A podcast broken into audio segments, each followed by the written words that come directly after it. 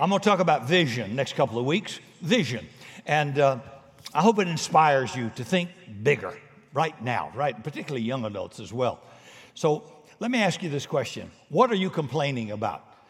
Are you complaining about the government? Are you complaining about the economy, about COVID, about your money, about lack of it? Are you complaining about your job, your boss, your kids, or your life? Well, there's a guy in the Bible named Habakkuk. Put that on your jersey, Habakkuk. And his story begins with complaining, complaining, and complaining. Several years ago, I read this article and I liked it so much I just stuck it in my notes and I, I bought it back. It's, it says, What are you complaining about? If you can start the day without caffeine, if you can get along without uh, medical pills, if you can always be cheerful, ignoring aches and pains, if you can eat the same food every day and be grateful for it, if you can understand when your loved ones are too busy to give you any time, if you can overlook it when those you love take it out on you through no fault of yours, when something goes wrong, if you can take criticism and blame without resentment, if you can ignore a friend's limited education and never correct him, if you can resist treating a rich friend better than a poor friend, if you can face the world without lies and deceit, if you can conquer tension without medical help, if you can relax without alcohol, if you can sleep without drugs, if you can say honestly, deep in your heart, you have no prejudice against any creed, color, religion, or politics, if you can resist complaining and boring people with your troubles, then, my friend, you're almost as good as your dog. I love that. Habakkuk chapter 1, uh, verse 1 through 4. This is Habakkuk's complaint. How long, O Lord, must I call for help? But you don't listen. Violence is everywhere. I cry, but you don't come to save. Must I forever see these evil deeds? Why must I watch all this misery? Wherever I look, I see destruction and violence. I am surrounded by people who love to argue and fight. Brother, is that true? The law has become paralyzed, and there's no justice in the courts. The wicked far outnumber the righteous, so that justice has become perverted. So when you and I complain, please remember there's somebody listening. God is listening to Habakkuk's complaints. So, our first application is pretty simple. The Lord is the silent listener of our conversations. He hears our interpersonal communication and He hears our silent conversation, those unspoken intentions. Listen to Psalms 139, verse 1 in the Message Bible. I'm an open book to you, Lord. Even from a distance, you know what I'm thinking. So the prophet whines and complains, and he ends chapter 1 with these words in verse 14 through 17 Are we but fish to be caught and killed? Are we but creeping things that have no leader to defend them from their enemies? Must we be strung up on their hooks and dragged out in their nets while they rejoice? Well, then they will worship their nets and burn incense in front of them. These nets are the gods who have made us rich, they will claim. Will you let them get away with this forever? Will they succeed forever in their heartless conquest?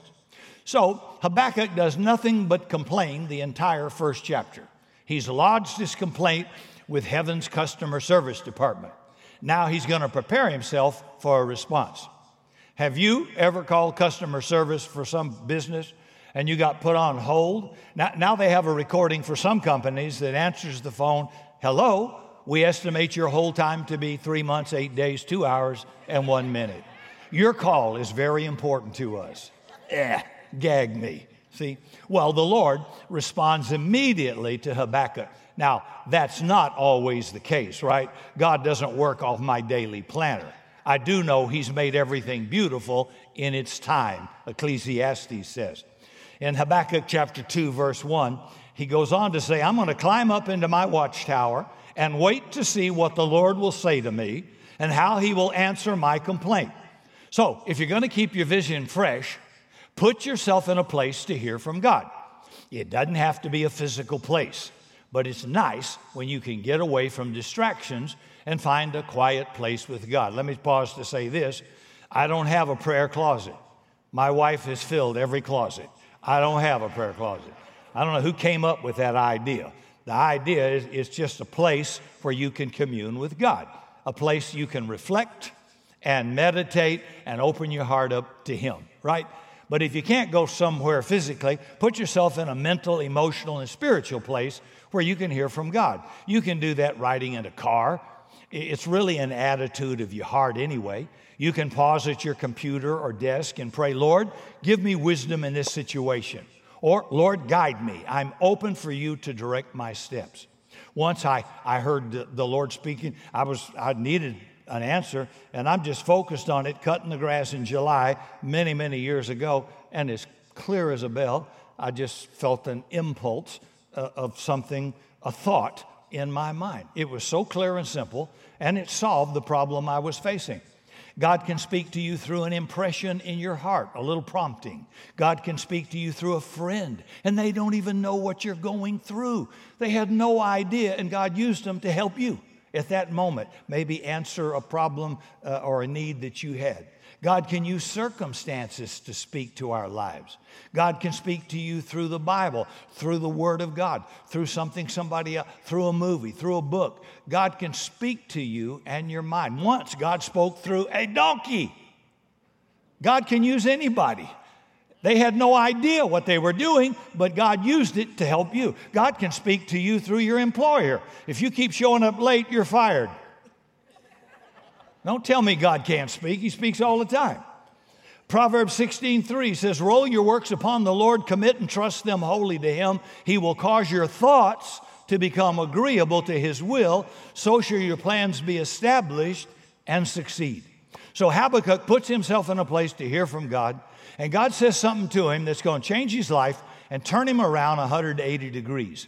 This is Habakkuk chapter 2, verse 2 and 3. then the Lord said to me, Write the vision plainly on tablets so that a runner can carry the correct message to others. This vision is for a future time. It describes the end and it will be fulfilled. If it seems to be slow in coming, wait patiently for it. It will surely take place. It will not be delayed.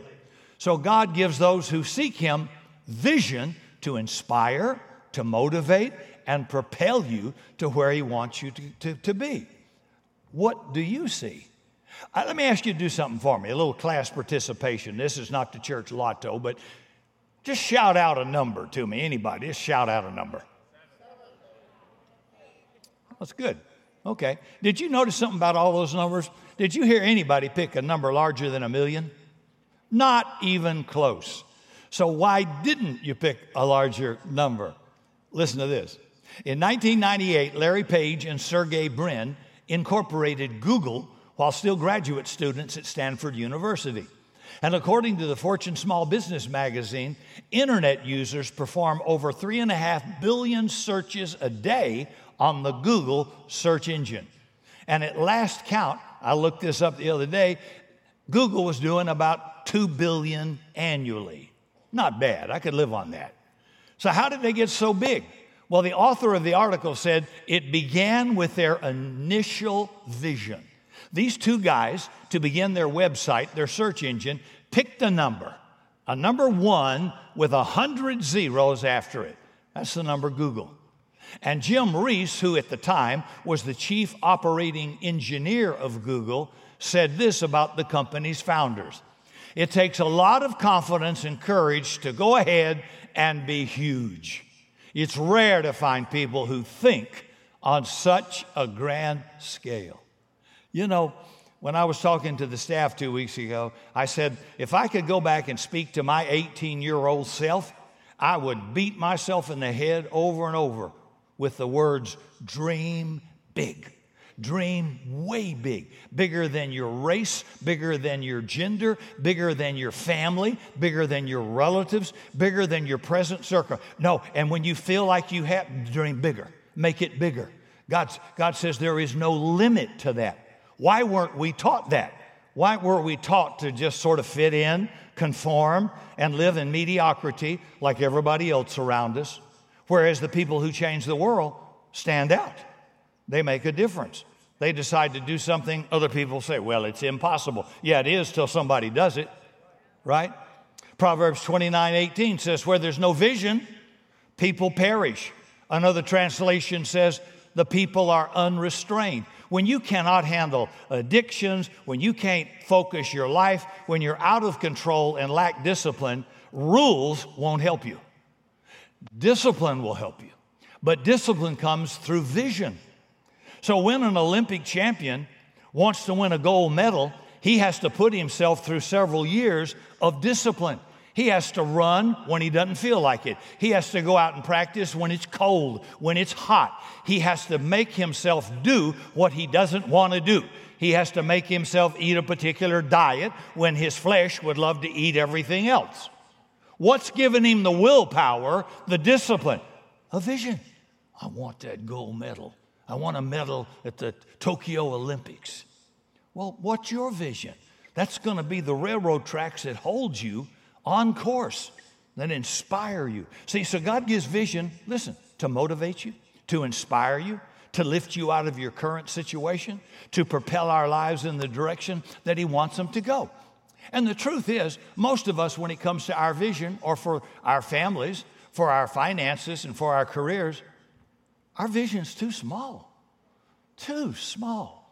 Dream big. I mean, we serve a God of more than enough, and you settle for just enough. Yeah, just enough's like kissing your sister. Yeah. that doesn't turn me on at all. If my sister's watching, I'm sorry, Sherry, but I got bigger vision than kissing you, okay? Ephesians 3, verse 20 says, God is able to do exceedingly abundantly above all you can ask or think, according to the power, that's the power of God, that works in you. God says, Come on, step it up. I, well, I don't know. Well, I didn't go to college. Well, I, you know, I've got a child and I, I, I was never married and I dropped out of school. Like you think God's going, oh, gee, I didn't know that. I, I just guess we'll have to call off our plans. Nothing intimidates God. Nothing. He says his gifts and his callings are irrevocable. God doesn't change his mind about you. There are a lot of detours and setbacks and failures along the way, but if God gave you the vision, it's irrevocable. God wants to make our lives exceedingly fruitful and effective. Ephesians 1 says that He's already blessed us with every spiritual blessing in heavenly places in Christ. Peter writes that He has given us already all things that pertain unto life and godliness. In Deuteronomy 28, God says He wants you to be above, not below. He wants you to be the head, not the tail. But most of us limit ourselves by our own vision for our lives rather than saying, God, what do you want from my life? And I'll guarantee you this His vision for you is way bigger than you pick. Way bigger. And if it doesn't scare you, and if it doesn't tell you, well, I can't afford that, well, I'm not smart enough to do that, well, nobody in my family's ever done that, well, I don't know how that'll come to be, then it's probably not God. Because when he gives you a vision, it's going to scare the, be- the bejeepers out of you. It's going to like, oh, Lord Jesus, I don't know if that's possible. No, it's not. Unless he gets involved, then it's possible.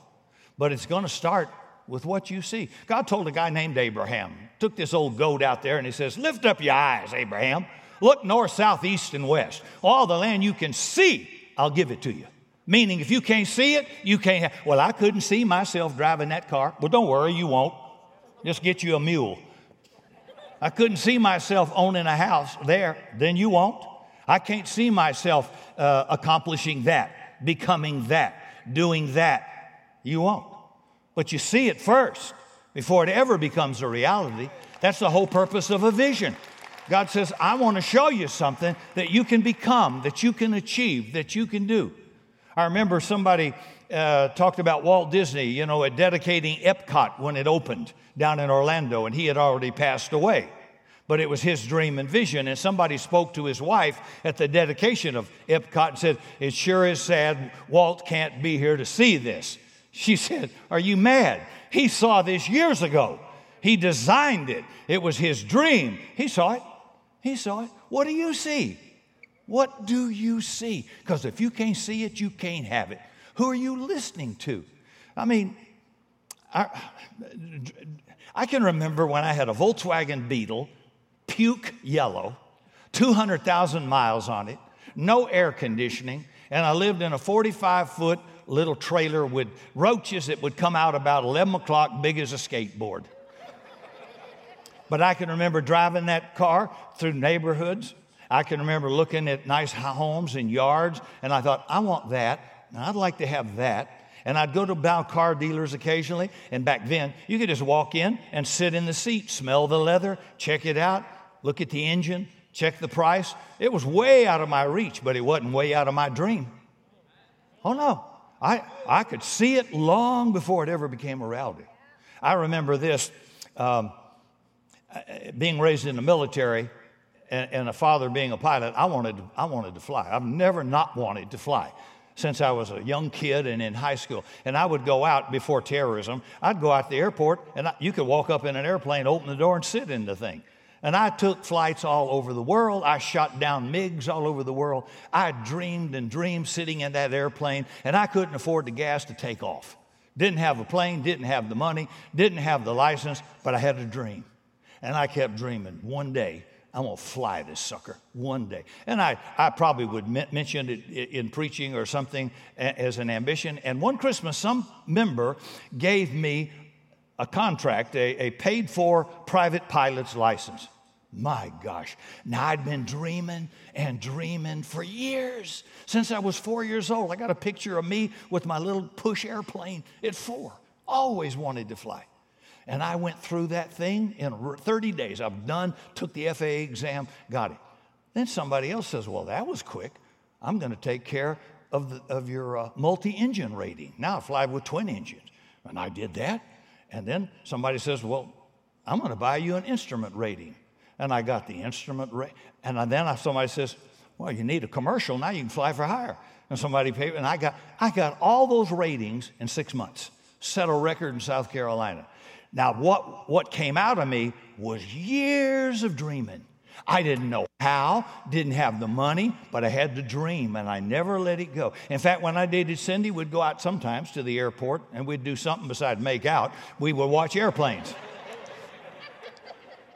Come on, grow up. Watch, watch the planes take off. Why?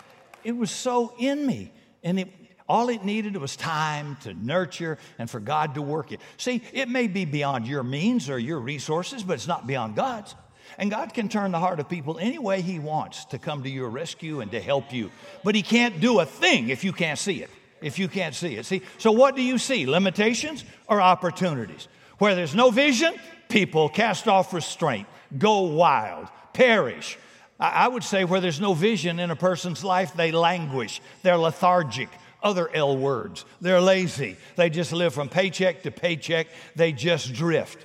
But where there's vision, people have discipline, they have restraints. So if I have a complaint, a dilemma, what do I need from God? I need a vision that can change my life. If I want to grow, if I want to change, if I want to be challenged, I need vision, fresh vision.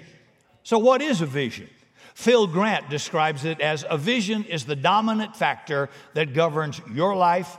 It determines all the choices you're making now. It's what's left after all the layers are peeled away, like an onion clinging like glue to the inside of your rib cage. It's what your mind naturally gravitates towards when it is not legitimately concentrating on something else.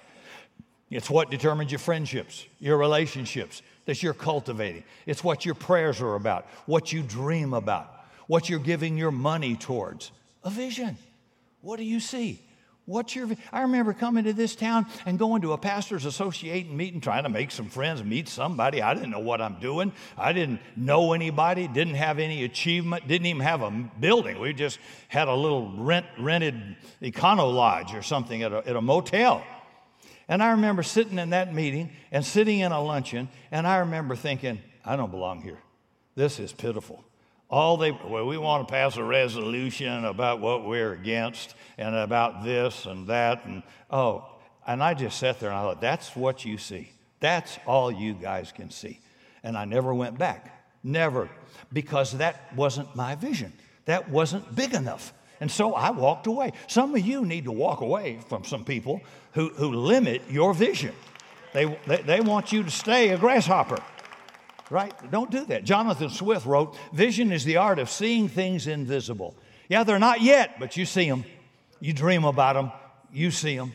See, a God given vision brings focus to your lives. When you know you're doing what God made you to do, it gives you focus, discipline. It concentrates effort, thinking, praying, money, service, and risk into a laser beam. That focus, right? Because of what I know I'm supposed to be doing, also tells me what I'm not supposed to be doing. So many times Judy will get emails and stuff. She says, Now, Rick, I know what you're going to say. she ought to. She's been with me since I started. She knows what my vision, what I feel like we're called to do as a church and as a person. And when it's outside those boundaries, it's simple a two letter word no. It's not bad, but for me, it's no. You can't answer every call, you can't jump on every horse that runs by. Your vision will give you boundaries. Anything outside of that? No. Anything inside of that? I'm in. A God given vision, therefore, keeps us from being a jack of all trades and a master of none. There are a lot of good things to do in this world, but you and I are not called to do all of them. That's not possible. Remember, a vision brings restraint. I simply can't support every cause in town. A vision concentrates a channel for my boat to run in safely. If I get out of that channel, I'll run aground, break up on the rocks. But a vision brings restraint, it creates boundaries. And a God given vision will get you through anything. If you can hang on to your vision, you can get through almost anything. Listen to Hebrews chapter 12, verse 1 and 2. Therefore, since we are surrounded by such a huge crowd of witnesses to the life of faith, let's strip off every weight that slows us down. What's holding you back? What's holding you down, huh? That's a weight. Not a sin. It's just something you need to let go of. It's not helping you, it's not advancing you. In fact, it's slowing you down, especially the sin that so easily hinders our progress. And let us run with endurance the race that God has set before us. We do this by keeping our eyes on Jesus, on whom our faith depends from start to finish. Have you ever noticed if you watch Olympic runners, they will wear the flimsiest uh, outfit that Nike or Adidas or Puma can make. They don't want weight. They don't wear socks. And if they run a long race, they tell me that after 15 miles, every ounce feels like 16 ounces a pound. So they even have jewelers file down the bottom of their shoes to limit weight. If you're a racer, you don't want drag.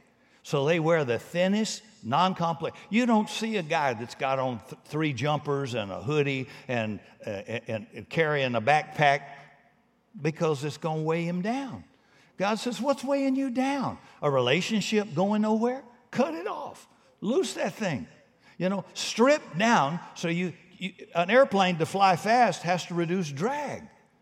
That's why they came out with flush rivets so that wind blows by, doesn't touch it, makes it go smoother.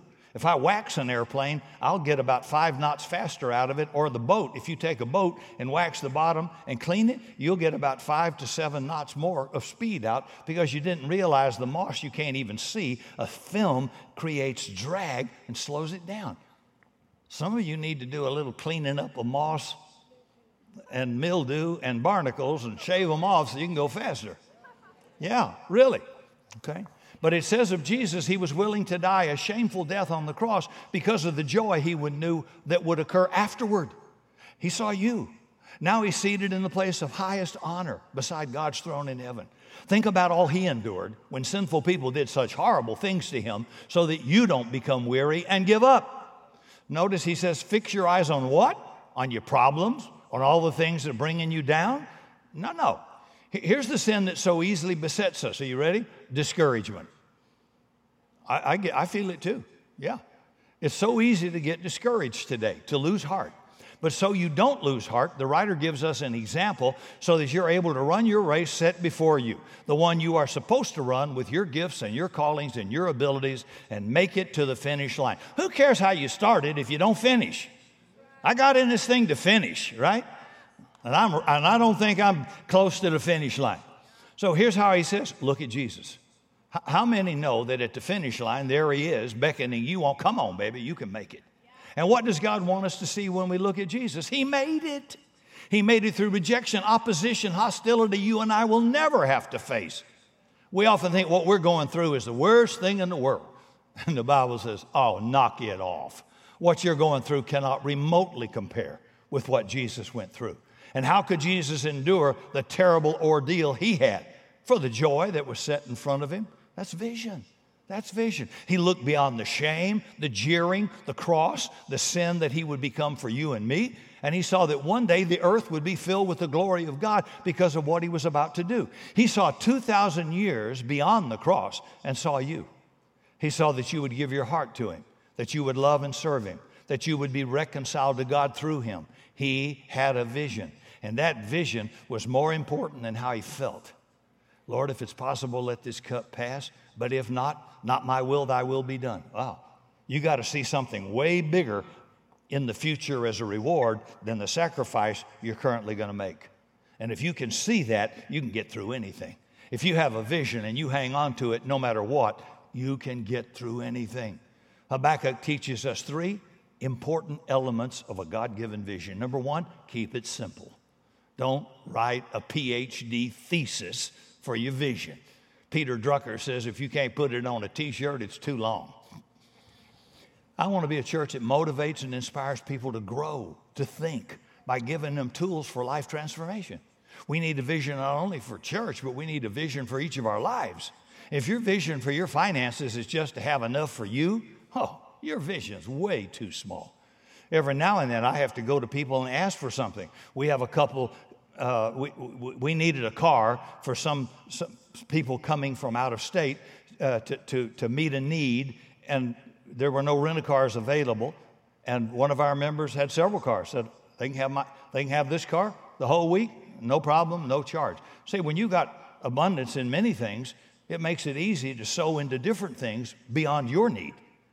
God's thinking, I hope you think way beyond you and what I need. I want to have more than enough so I can help any cause or ministry or mission or person the Lord directs me to. How can you do that if you're just getting by? How you doing, brother? Well, I'm hanging in there. Oh, joy to the world. well, I'm surviving. I'm bump along, hang in there. That's no life. That's not what God said. So, you need a vision for your life. And secondly, it'll come to pass at exactly the right time. Probably not your time, but the right time. Not too late, not too soon. If it seems slow, God says, wait for it. It will surely take place. It will not be. If God makes you a promise, He will move the sun back 10 degrees, He will raise the dead. He will preserve you, your youth. He will do anything to make it come true. If he says you're going to have a baby and you're 100 years old, you still better go get some nursery furniture get you some mobiles and paint the room. You're going to have a kid. I know it may look bad, but you're going to have one if He said so. He said, Not one word of the Lord has promised you has ever failed. God will not fail on a promise to you, and He will reverse any situation towards your favor. He can turn the heart of a pagan king to help you. God can use people that aren't safe to help you. Think of that. You got to get a bigger God and a bigger vision. Galatians 6, verse 7. Don't be misled. Remember, you can't ignore God and get away with it. You will always reap what you sow. Those who live only to satisfy their own sinful desires will harvest the consequences of decay and death. But those who live to please the Spirit will harvest everlasting life from the Spirit. So don't get tired of doing what is good and right. Don't get discouraged and give up, for we will reap a harvest of blessing at the appropriate time. See, hang on to that vision and don't give up. And one reason things often get worse before they get better is so you know it was God when it comes to pass. So stop, you know, sowing complaining. Stop sowing criticism. Stop sowing pulling down of others. Because if you sow it, you're going to reap it. And third, it requires faith. He says, The just shall live by his faith. Romans chapter 1, verse 17. So, how does God use vision to change us. First, in our attitude, we stop complaining. I'm going to get there. I hate the situation today, but it's going to change. That's where I want to go. My attitude is not complaint, but perseverance. Secondly, in our behavior and actions in who we become. And third, in the results we get in life. First, we change, then our external situation begins to change. Now, listen to this. This is Habakkuk chapter 3, verse 17 through 19. Even though the fig trees have no blossoms, and there are no grapes on the vine, Even though the olive crop fails and the fields lie empty and barren, even though the flocks die in the fields and the cattle barns are empty, Yet I will rejoice in the Lord. I will be joyful in the God of my salvation. The sovereign Lord is my strength. He will make me as sure footed as a deer and bring me safely over the mountains. So the first chapter of Habakkuk is complaining. The last chapter, he's singing. He's received a life altering vision. Now Habakkuk takes on a no matter what, that vision's coming true. And his attitude is if the fig tree doesn't blossom, I still believe. If there are no grapes on the vine, not moving me, I still believe. If the cattle barns are empty, I still believe. If my air conditioner fails in August in San Antonio, I still believe. If COVID goes another year, I still believe. I believe in the vision that God gave me. I believe in the promises of God more than the problem. I believe in the eternal more than the temporal. I believe in the invisible more than the visible. I believe in the power of God more than the power of adversity set against me. I close with this thought George Mallory was the first man to decide to climb Mount Everest. British guy, so he gathered a team together to try and scale the highest point on planet Earth. In his first attempt, they failed. In the second year, he tried again and failed again. On the third attempt, an avalanche took Mallory's life. Upon returning to the UK, the remaining team held a memorial dinner. And in the hall where the dinner was held, they surrounded it with pictures of George Mallory and the Sherpa who also died with him. Among those pictures was one of Mount Everest itself. And as the solemn night grew to a close, one of the surviving team members stood up crying.